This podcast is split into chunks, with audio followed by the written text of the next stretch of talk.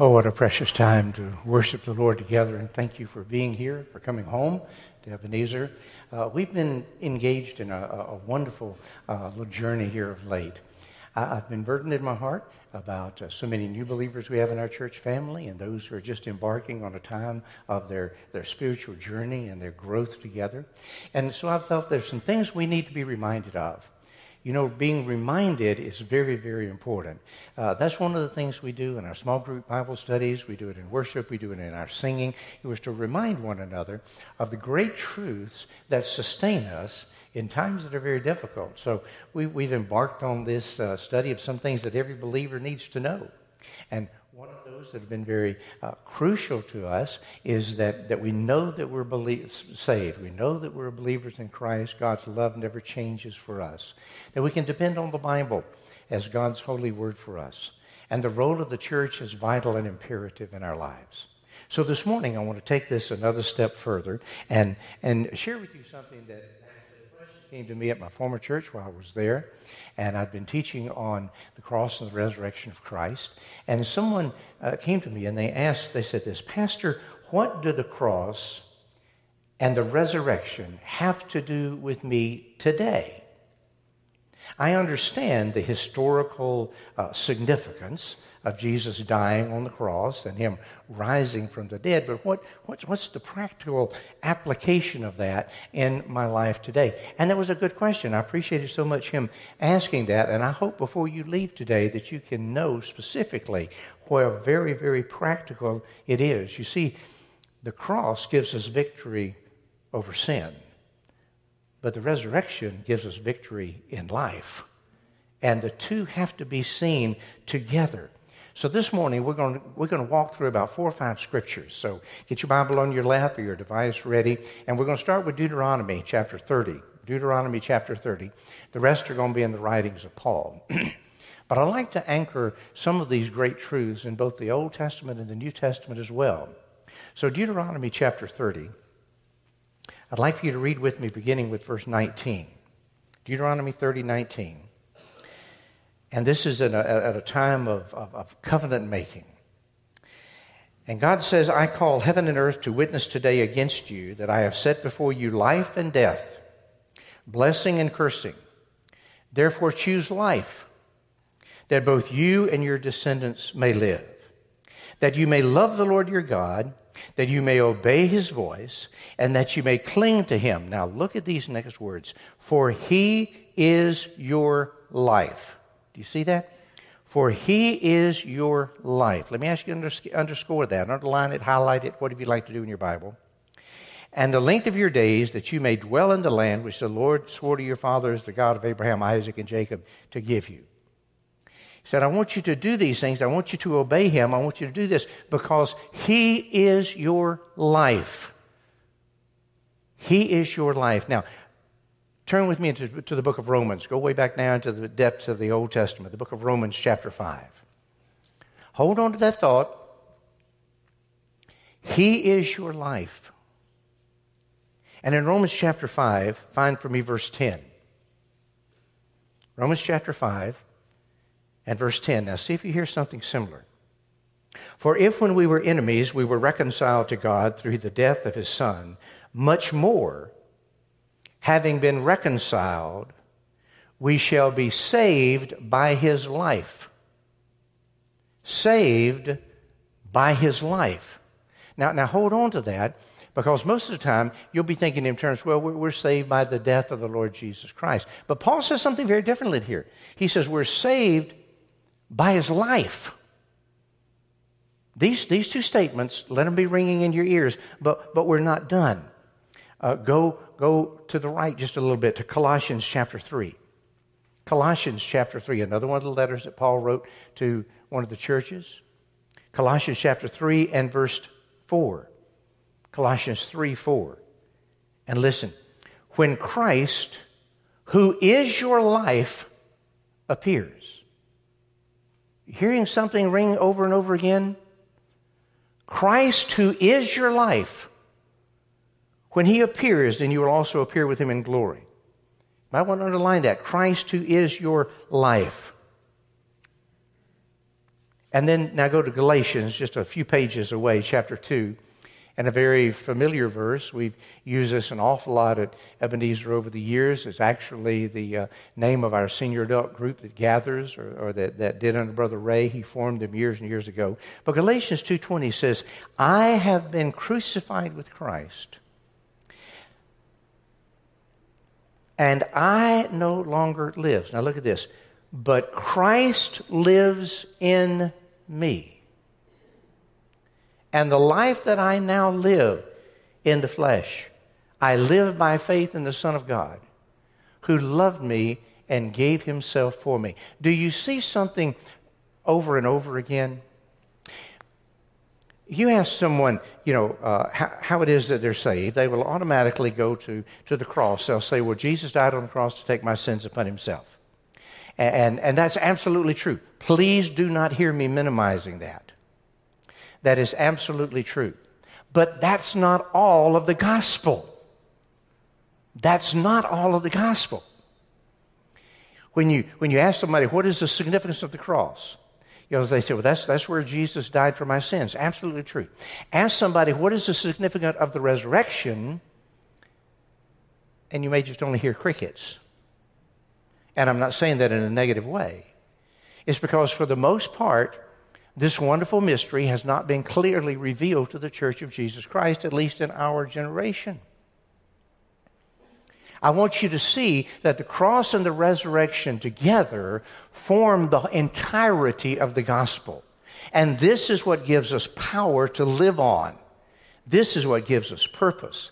Now, in your notes, I, I, want you to fill in some blanks here. And if I could put the sermon in a sentence, this is what it would be. So you fill in the blanks as we go. Jesus came to give his life to you. Now that's the cross, uh, for you. Gave his life for you. That's the cross. That he could give his life to you. That's the resurrection. That he might live his life through you. And that's the victory of these two working together. Now, I want to unfold that for you today. That basically is this message, but I want you to see how this applies and how it works in your daily life. This is imperative. You've got to see the two together. When Jesus died on the cross, it was to give his life for us, to give his life for our sins. He took our place on the cross, he took our death, but not just to take our death, that we might have his life the resurrection, it, Jesus rose from the dead. He took our death, but then he rose from the dead to give us his life, the very life of Christ. He, the scripture tells us he is our life. We are saved by his life. It is his life within us. And it is so his supernatural life flowing through us that gives us victory and gives us purpose and direction. Now, it's, it's really strange. Many people understand the whole process of salvation is like this I come to faith in Christ, I kneel at the altar, I pre- pray for the preacher, whatever, and, and I confess my sins, and I confess that Jesus died on the cross to save me of my sins. And then all of my sins are forgiven me. And then I get up off my knees. And I, I, make this determination, I make this promise to God. Now, I am going to imitate you for the rest of my life. Now, now here's the problem. Have you ever tried to imitate somebody who is perfect? Jesus is perfect in every way. And so as we try to imitate him, what happens over and over again? We fail. We stumble. I mean, I mean, we do. Listen, if all you got was that as your salvation, you didn't get the whole gospel, folks. It's not a matter of just Jesus giving his life for you, and then you're on your own to somehow muster up the spiritual energy and courage and ability to live a perfect life. You're not going to be able to do that. I've never been able to do that. It's absolutely impossible. And the problem is, that's not the whole gospel. Jesus came to give his life for you, yes in order that he may give his life to you and then live his life through you. That's the gospel. All three of those wrapped up together. Too many times people quit at the cross. They stop at the cross, and the cross is wonderful and it's glorious, and I love singing about it and such. But don't stop with a dead Savior. Go on to the resurrection that He ever lives. And not only does He just live somewhere, you know, out here, but He's living here supernaturally, abundantly, powerfully impacting every moment of our day. He is alive here. He didn't come just to give his life for you. He came to give his life to you, that he could live his life through you. Listen, if you will, to 1 John chapter 5, 11. And this is the testimony that God has given us eternal life, and this life is in his Son. He who has the Son has life. He who has the Son has life. Listen to me. Eternal life is not something that Jesus gives you. Let me say that again. It's going to sound like blasphemy, but I'm going to say it again. Eternal life is not something that Jesus gives you. What he gives you is himself. He gives you himself, his life. He is the gift. He is the life. He is the salvation. This is crucial that we understand. Say, okay, Brother Fred, you're throwing all this good stuff at me. I know it's good, real good theology. It's doctrine. I ought to know this, and now I'm trying to grasp it. What does that mean practically? How does that flesh itself out in my life? Listen to Ephesians chapter 2 and verse 1. Ephesians chapter 2 and verse 1, Paul says, As for you, and that's me, you were dead in your trespasses and sins. Okay, that describes all of us. You and I spiritually were dead in our trespasses and sins. Paul teaches us in Romans that as in, as in Adam all die, so in Christ all are made alive. What he means by this is if you're a human being, and as I look out here, most of you appear to be. If you're a human being, then you and I living under the sentence of death. And what happens is that our spirits die. Our spirits die. Uh, God told Adam and Eve, you know, when you eat of this fruit, you'll surely die. Their body didn't die, their soul didn't die, but their spirits died. And so you and I have dead spirits in our natural law state. And this is exactly what was troubling Nicodemus. He came to Jesus at night, remember? And he had all kinds of questions. But what was it Jesus told him? He cut right to the chase. He said, No, hey, Nick, you must be born again. What must be born again? he got it wrong. He thought it was his body. He said, I can't crawl back in my mother's womb again. No, no, no, no, it's not that. But your spirit must be born again. Let me ask you something. What does a dead person need? They need life. A living person already has life, doesn't need life. But our spirits were dead in our sin and trespasses. That's what Paul's teaching us in Ephesians uh, 2 1. For you were dead in your trespasses and sin. But then he goes on to say, But God, in the cross and, and resurrection of Jesus Christ, he gives us his life. We needed not resuscitating, we needed resurrecting. And so the resurrected Jesus Christ becomes that gift of life to you and I as well. We're, yes, we're in need of forgiveness, but more importantly, we're dead and we're in need of life. And so what happens is Christ transfuses us with his life.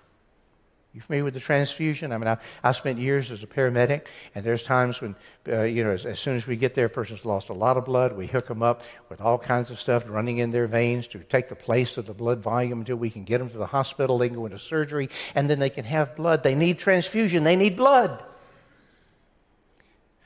In our dead spirits, we needed a transfusion, and that transfusion is the life of Jesus Christ. Let me go again to Galatians 2:20 just a moment. I have been crucified with Christ. Nevertheless I live. But Christ lives in me. And the life I live in the body, I live by faith in the Son of God who loved me and gave himself for me. He's setting something up. I, Fred Lodge, have been crucified with Jesus Christ. That's the cross. I, Fred Lodge, no longer live, but Christ lives in me. That's the resurrection. And the life that I now live, I live by faith in the Son of God who loved me and gave himself for me. That's him living through me. Do you see that all there in that verse? All right there. Here is the secret. I mean, let me give you this. You're going to have to write it. It's in your notes, but I want you to be sure you get it and write it down. You should never be satisfied with a changed life when God wants you to have an exchanged life. I'm going to say that again so you can fill in the blanks, and then I want to explain what I mean by that. God never wants you to be satisfied with a changed life when what He has for you is an exchanged life. You see, you, you and I, we come to faith in Christ and, and we, we, want, we want to be different. We're tired of our old way of life. We're, we're tired of, of living as slaves to, to, uh, to the God of this world and such. We're, we're, we're tired of that. So we want to do everything in our power to change. The problem is, if we could change ourselves, we wouldn't have need, needed Christ, would we? If we could change ourselves, we wouldn't need the cross. We wouldn't need the resurrection. And yet, that's what we try to do. We come to faith in Christ, and then we try to change our lives. And, and we're never good at it. And so here's the thing don't be satisfied with a changed life when what God wants is for you to have an exchanged life. He said, I want to give my life for yours. I, I want us, you swap this out with me. I want to live in you and through you. That's what the gospel tells us. That is the, the joy. Jesus totally identified himself with our death so that we can totally identify with his resurrection. Totally and completely. So, so in practical terms, I live, yield my life so Jesus can do his work in me and then through me. Now, if some of you are a little lost in this, let me give you a, another illustration or way to look at it. Take the most horrendous sinner you can think of, or category of sinner, maybe a, a mass murderer, a mafia hitman, a rapist, whatever the case may be. What is our message as a Christian to that person? Come to Jesus Christ, confess your sins, repent of your sins, and He will save you. And that's absolutely true. Yes, He'll save you. But now, what is the message of the gospel to somebody who's already been saved? Let me tell you what most of it receive.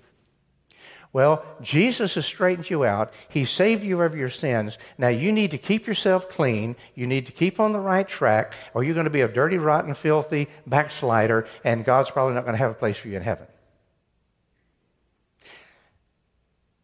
If the grace of God can save that horrendous sinner, don't you think the same grace of God can keep that sinner? That is what our doctrine of eternal security is all about. The gospel isn't, here, let me save you, and then I, I get you all cleaned up, and now you, you stay out of the mud for this all, all this time. I mean, how many of you, you've, it's Easter Sunday morning, You've got your children or grandchildren up. You've got them all clean and sparkly. They're in the nicest, bestest, brand new clothes you bought for them. And then you go in the bedroom to get dressed yourself, and you come back out, and they are filthy. Now, you got them all cleaned up, and you set them on the right path, but they wandered off of that path right into the first mud puddle they could come by. Yeah, that's natural for children.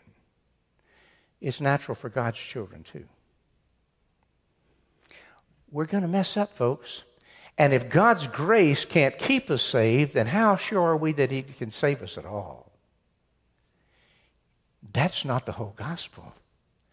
The gospel is Jesus gave His life for us so He could give His life to us so He could live His life through us. This is the gospel of Jesus Christ. So, what am I to do? I am to lay down my life and yield myself to Him.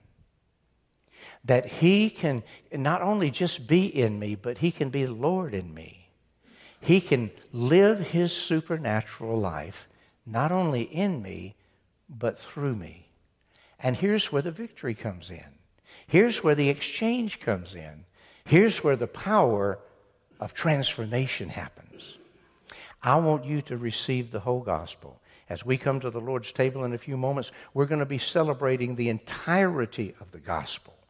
Not just that He died to save us, but that He rose again so that we can have His life flowing in us and through us for now on. Now, I want you to say something with me in a prayer. I'm going to give you the words and you say them back to me, okay? We're going to try it out first and then we're going to actually say it as a prayer. Say this with me Thank you, Jesus. one more time. I didn't hear everybody.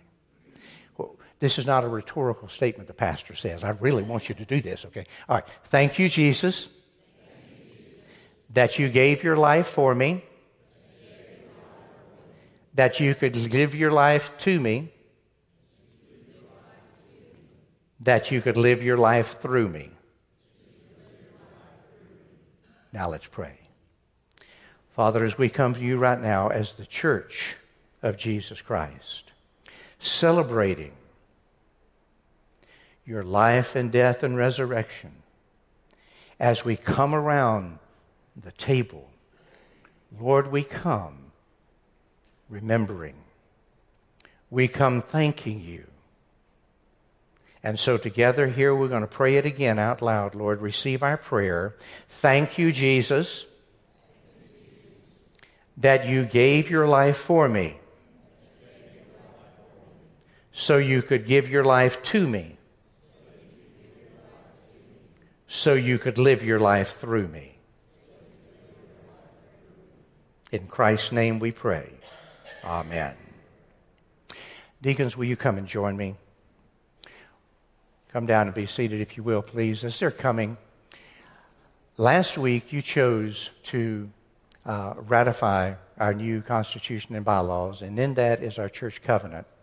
So I'm going to want you to hear some of this church covenant as we work through the parts of our Lord's Supper here today. God established a covenant relationship, first with his people Israel, and then with the new covenant with his people, the church.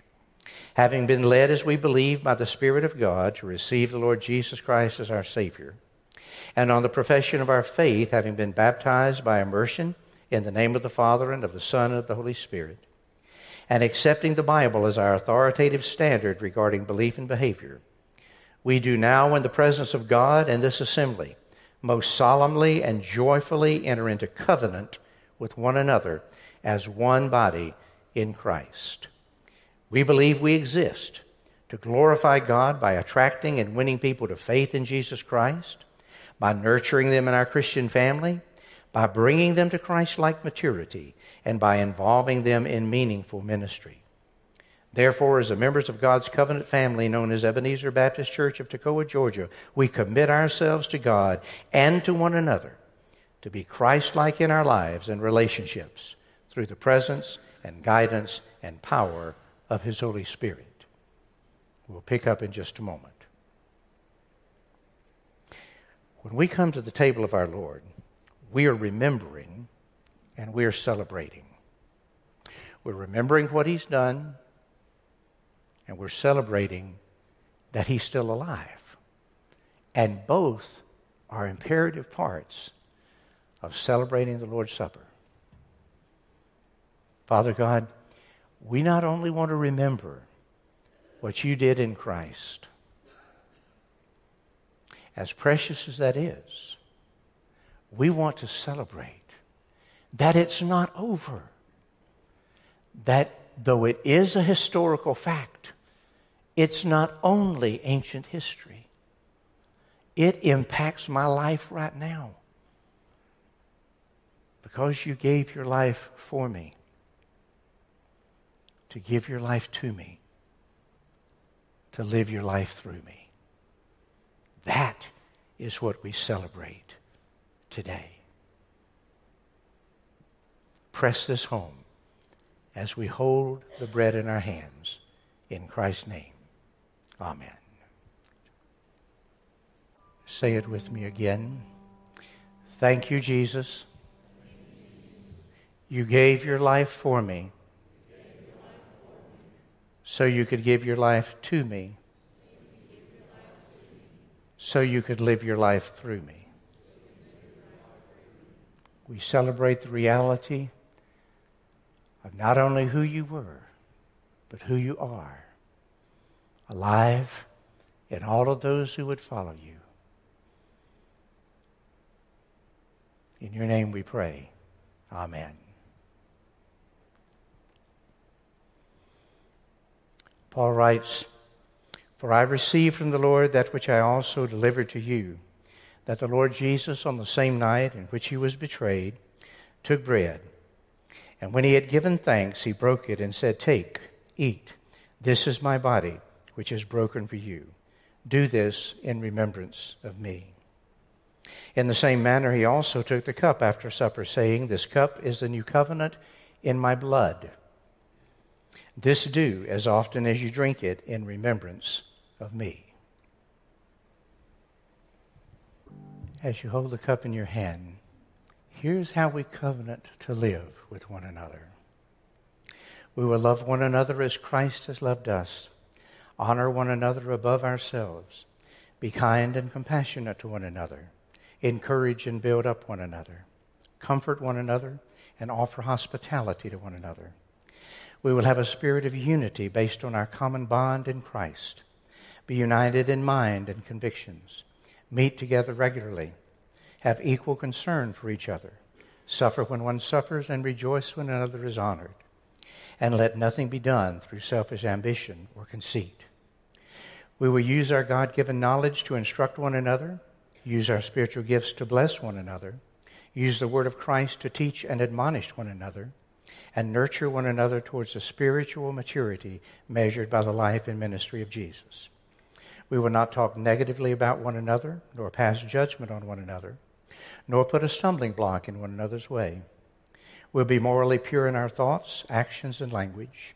We'll be generous in our giving, and we'll be filled with the Spirit.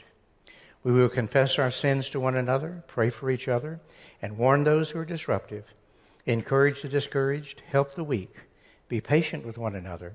Forgive one another as the Lord has forgiven us, and gently restore those who sin. We will be the light of our godly lives and have it shine together to bring glory to God. This is our covenant with one another as the body of Christ. Why? Because not only is it His Word, it's His life. Holy Spirit, we remember you. And we thank you, Jesus, that you came to give your life for us, to give our life to us, to live your life through us. And we celebrate that reality in Christ's name. Amen.